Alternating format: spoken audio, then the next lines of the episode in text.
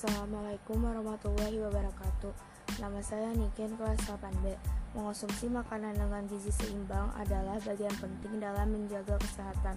Semua orang perlu memenuhi kebutuhan gizinya Bukan hanya atlet atau olahragawan. Jika kalian terbiasa mengonsumsi makanan bergizi Itu akan membantu kalian merasa bugar sepanjang hari Bahkan sepanjang tahun. Dalam artikel ini kalian akan memperoleh informasi-informasi yang berguna mengenai pentingnya gizi seimbang. Kalian akan mengetahui apa pengertian gizi seimbang, apa akibatnya jika mengalami kekurangan gizi, dan apa saja yang termasuk makanan. Apa pengertian gizi seimbang? Menurut Kementerian Republik Indonesia, gizi seimbang adalah susunan makanan sehari-hari yang mengandung zat-zat gizi dalam jenis dan jumlah yang sesuai dengan kebutuhan tubuh. Dengan memerhatikan prinsip keanekaragaman makanan, aktivitas fisik, perilaku hidup bersih, dan berat badan normal untuk mencegah masalah kekurangan gizi. Pada intinya, gizi seimbang terdiri dari komponen-komponen yang cukup jumlahnya, cukup kualitasnya, mengandung beragam zat gizi, energi, protein, vitamin, dan mineral yang dibutuhkan tubuh untuk bertumbuh pada anak-anak untuk menjaga kesehatan untuk melakukan aktivitas kehidupan sehari-hari serta menyimpan zat gizi untuk mencakupi kebutuhan tubuh saat saat mengonsumsi makanan yang kurang bergizi. Sejak tahun 1955, di Indonesia telah diterapkan pedoman gizi seimbang untuk menggantikan slogan 4 sehat 5 sempurna yang dulu populer tetapi sudah tidak sesuai lagi dengan perkembangan dunia gizi. Pedoman gizi seimbang yang memiliki empat unsur prinsip utama yang tujuannya untuk menyeimbangkan antara zat gizi yang dikeluarkan dengan zat gizi yang dimasukkan melalui pemantauan berat badan. Empat prinsip utama tersebut yaitu konsumsi aneka ragam makanan. Gizi seimbang datang dari pola makanan yang sehat dan beragam ragam. Tidak ada satu jenis makanan pun yang memuat semua gizi atau nutrisi yang dibutuhkan oleh tubuh untuk untuk tetap sehat. Karena itulah, pola makanan kalian harus terdiri dari beragam jenis makanan bergizi yang berbeda. Tujuannya supaya kalian mendapatkan berbagai gizi yang dibutuhkan tubuh. Di samping beraneka ragam makanan, kalian juga perlu memperhatikan jumlah dan porsinya agar memenuhi kriteria gizi seimbang. Porsi makanan bergizi harus seimbang, jumlahnya cukup, tidak berlebihan, dan dikonsumsi secara teratur. Mengenai apa jenis makanan bergizi yang dianjurkan konsumsi. Ini akan dijelaskan lebih lanjut dalam bagian selanjutnya. Perilaku hidup bersih. Tahukah kalian bahwa penyakit infeksi adalah salah satu faktor utama yang berdampak langsung pada keadaan gizi seseorang, khususnya anak-anak. Orang yang mengalami penyakit infeksi sering sering menjadi kurang nafsu makan sehingga jumlah dan jenis makanan bergizi yang diasupnya kurang. Padahal dalam keadaan infeksi, tubuh sebenarnya membutuhkan lebih banyak zat gizi karena metabolisme meningkat, terutama jika disertai peningkatan suhu tubuh. Pada orang yang terkena diare, ia sudah terhilang kehilangan banyak cairan akibat gejala diarenya dan kondisinya diperburuk apabila tidak mencakupi kebutuhan gizinya. Demikian juga pada kasus yang sebaliknya, orang yang mengalami kekurangan gizi akan terserang penyakit infeksi karena pada kondisi kurang gizi daya tahan tubuh berkurang sehingga kuman penyebab penyakit lebih mudah menyerang tubuh. Jadi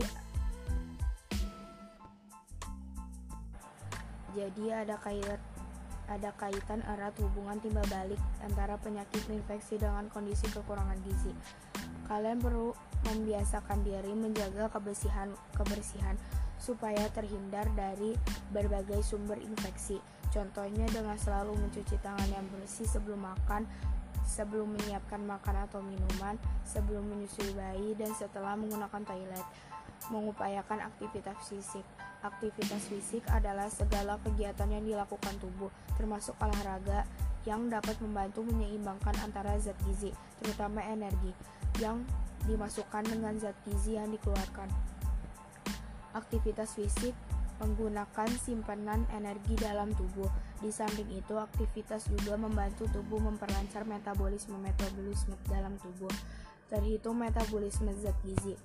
Jadi, aktivitas fisik penting untuk menyeimbangkan antara zat gizi yang dikeluarkan dan yang diasup dalam keadaan normal. Memantau berat badan.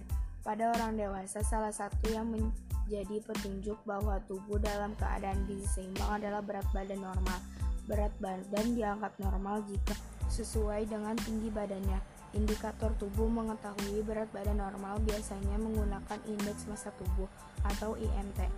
Pada bayi dan balita, indikator yang digunakan untuk memantau perkembangan berat badan adalah dengan metode KMS.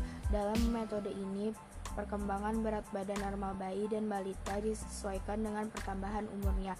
Sebagai sebagai intinya, berat badan bisa dikatakan normal jika IMT dalam kisaran 18,5 sampai 25,0 pada orang dewasa dan KMS berada dalam pita hijau untuk anak bayi dan balita.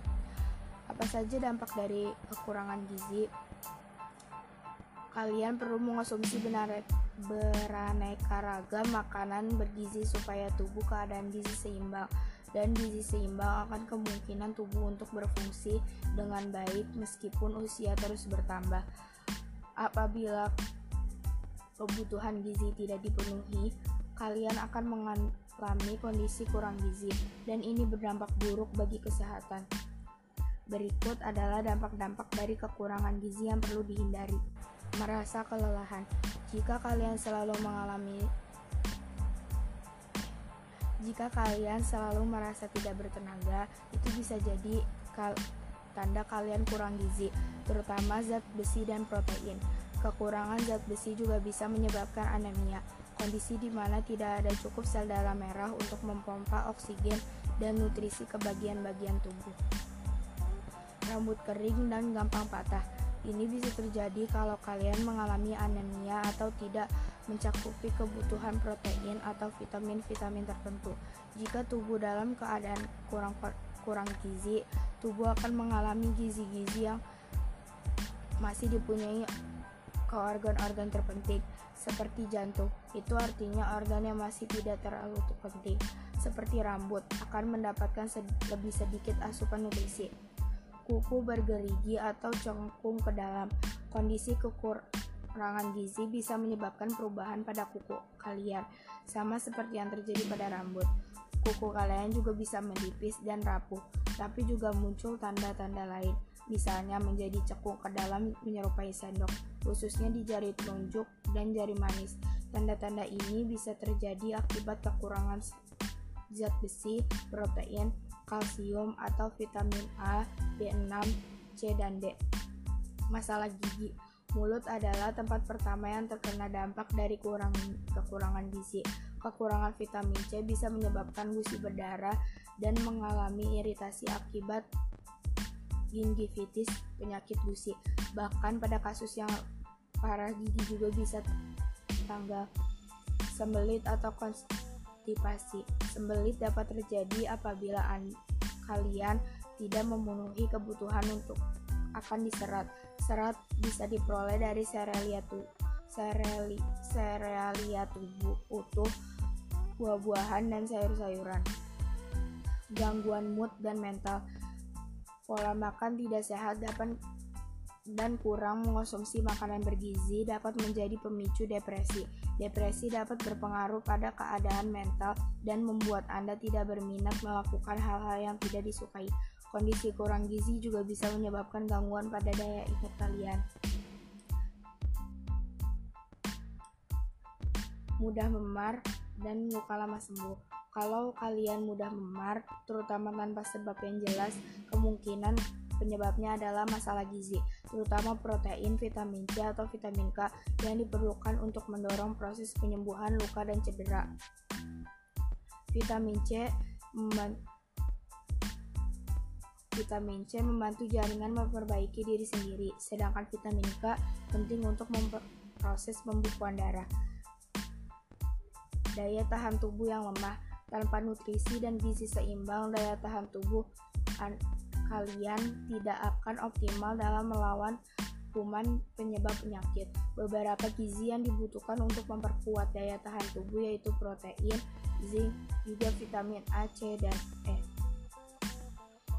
Tentu kalian tidak ingin hal-hal hal-hal terjadi pada diri kalian. Jadi upayakan gizi seimbang dengan secara teratur mengonsumsi beraneka ragam makanan bergizi dan meskipun sudah memulai merasakan dampak-dampak kurang gizi seperti yang tadi, kalian tetap bisa memperbaikinya dengan menerapkan pola makan sehat. Apa saja yang termasuk makanan bergizi, mutu dan kelengkapan zat gizi dapat diperoleh dari keanekaragaman jenis makanan bergizi yang dikonsumsi. Semakin beraneka ragam yang dikonsumsi, akan semakin mudah juga untuk mencapai keadaan gizi seimbang.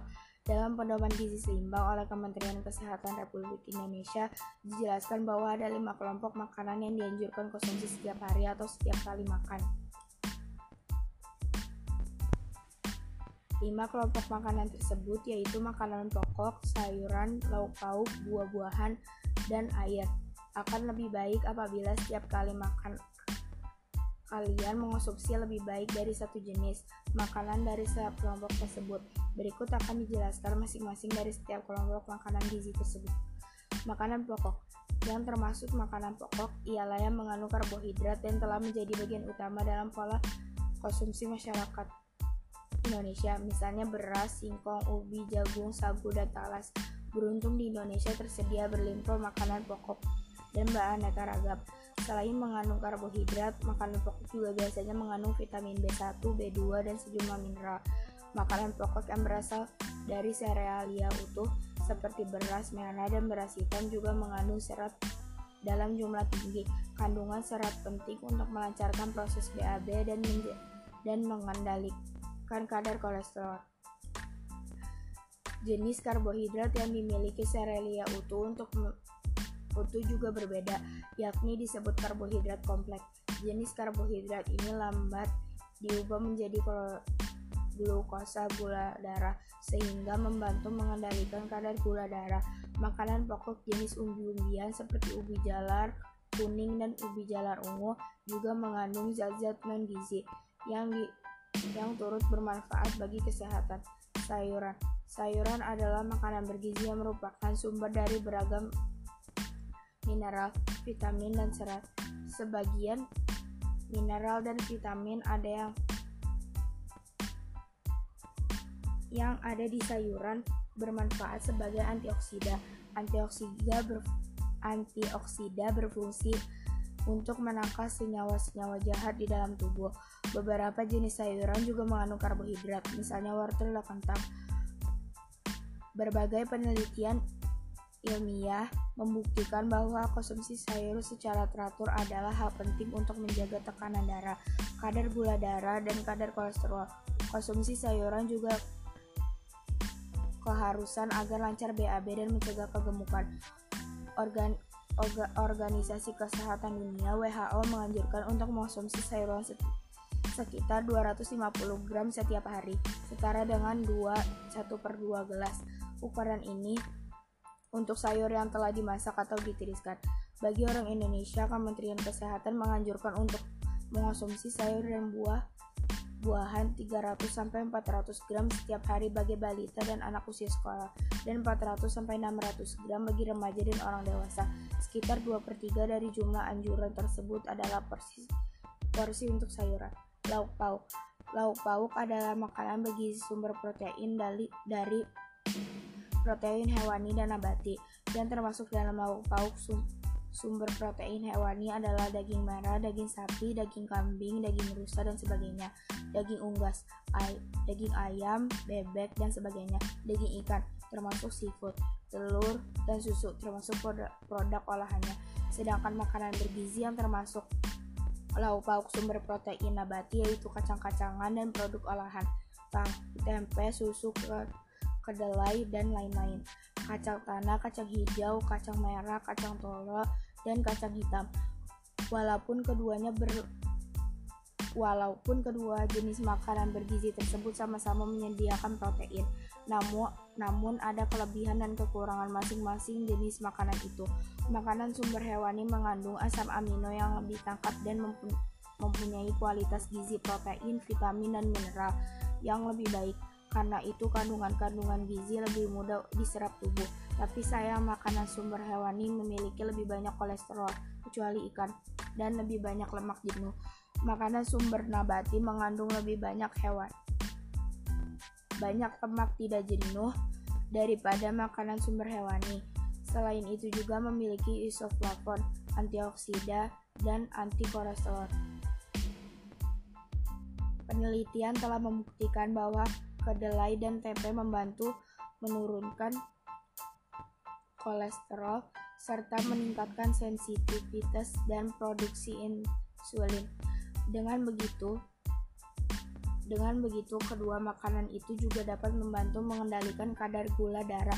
Sayang kualitas kandungan protein dan mineral dari sumber nabati lebih rendah daripada sumber hewani. Oleh sebab itu, kalian dianjurkan untuk menyeimbangkan konsumsi lauk pauk ini hewani maupun nabati secara kelompok makanan lainnya. Tujuannya supaya tidak terjadi kondisi kekurangan gizi dalam jumlah maupun kualitas dan supaya tercapai keadaan gizi seimbang. Kementerian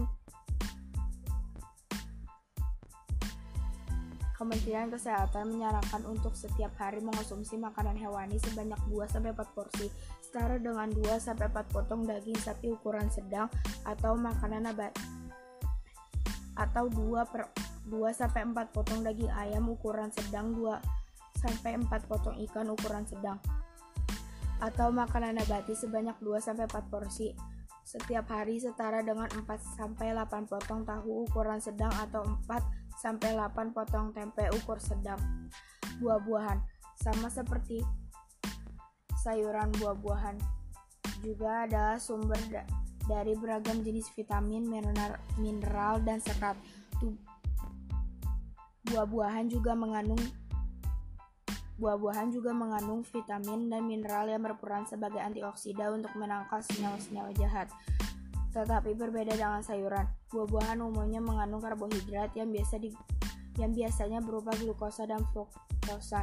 Semakin matang buah, maka semakin tinggi kandungan fruk, fruk, fruktosa dan glukosa, sehingga rasanya semakin manis. Buah-buahan tertentu seperti alpukat dan bunga merah, buah merah juga memiliki kandungan lemak tak jenuh.